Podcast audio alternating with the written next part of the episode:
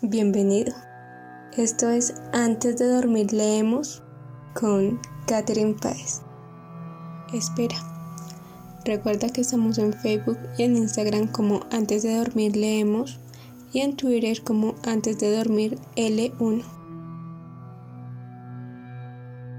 Hola. Hola, hola, hola. Hola, queridos audiolectores. Espero que se encuentren muy bien.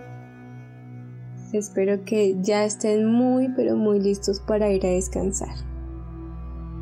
En esta noche vengo a traerles algo especial.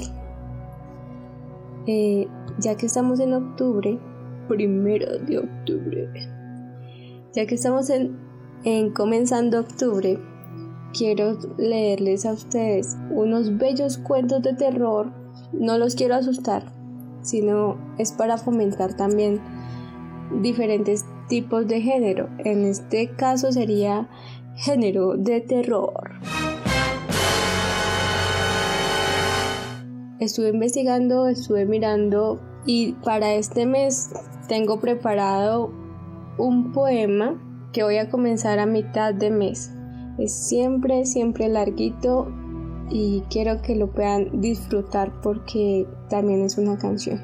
Les quiero compartir unos microcuentos que pueden ir a la página de microcuentos.es donde van a encontrar diversos diversos cuenticos de un párrafo donde uno dice wow esto es como para una novela entonces eh, comencemos las brujas. Por Basilio Vernon. Era más de medianoche. Caminaba de regreso a casa acompañado de mi madre. Una lechuza nos sobrevoló soltando graznidos. Mi madre se persignó y bajó la mirada. Es solo un animal, dije con tono escéptico. No la mires, contestó ella sin levantar la cabeza. Está en ese árbol.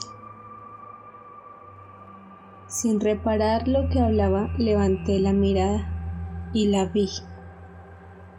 La mujer enfundada en prendas blancas escondida entre las copas de los árboles. Llevaba el cabello tan largo y negro que se mecía a merced del viento. Comenzó a graznar y salió volando. Baja la cabeza, ordenó mi madre. Tiene hambre.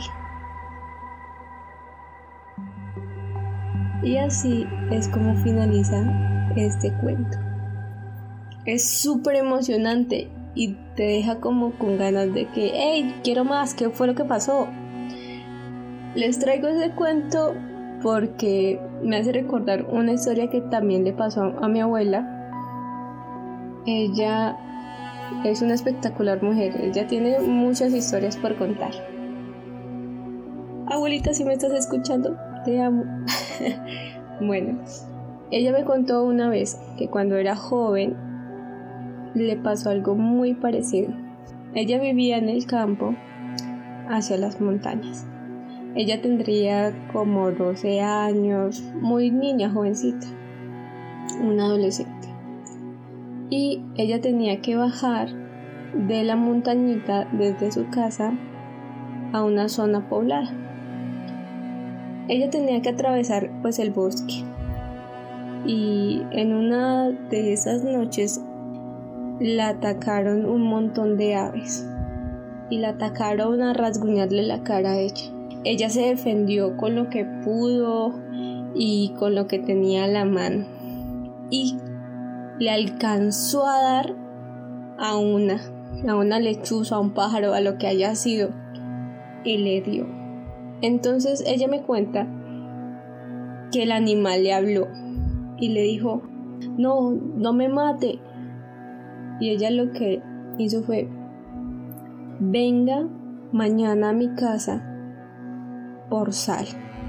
Aquí hay una cultura en que o se dice que cuando hay una bruja por ahí, uno le dice, venga al día siguiente a mi casa, le doy sal y que se aparecen o que uno le deja un poquito de sal. Al día siguiente apareció una vecina con un brazo roto. Imagínense. Se fue a la casa de ella a pedir sal. Súper rarísimo, pero real. Bueno, pues eso es lo que ella me cuenta, pero son cosas en las que uno dice, wow, wow, wow, wow. Qué historia tan sorprendente y da mucho miedo. Si ustedes también tienen así historias de terror para este mes de octubre. Si también tienen historias para este mes, espero que las suban o espero que me comenten que me comenten en el link de este podcast qué historias también les han pasado. Así de brujas, duendes, hadas, muchas cosas.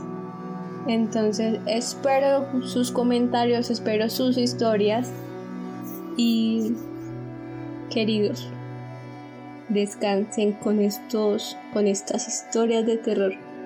Espero que no tengan pesadillas porque esa no es la idea. Pero en este momento estoy fomentando también el género de terror y suspenso. Descansen, tengan un agradable sueño y nos hablamos en el próximo podcast. Descansen. Espera. Recuerda que estamos en Facebook y en Instagram como Antes de Dormir Leemos y en Twitter como Antes de Dormir L1.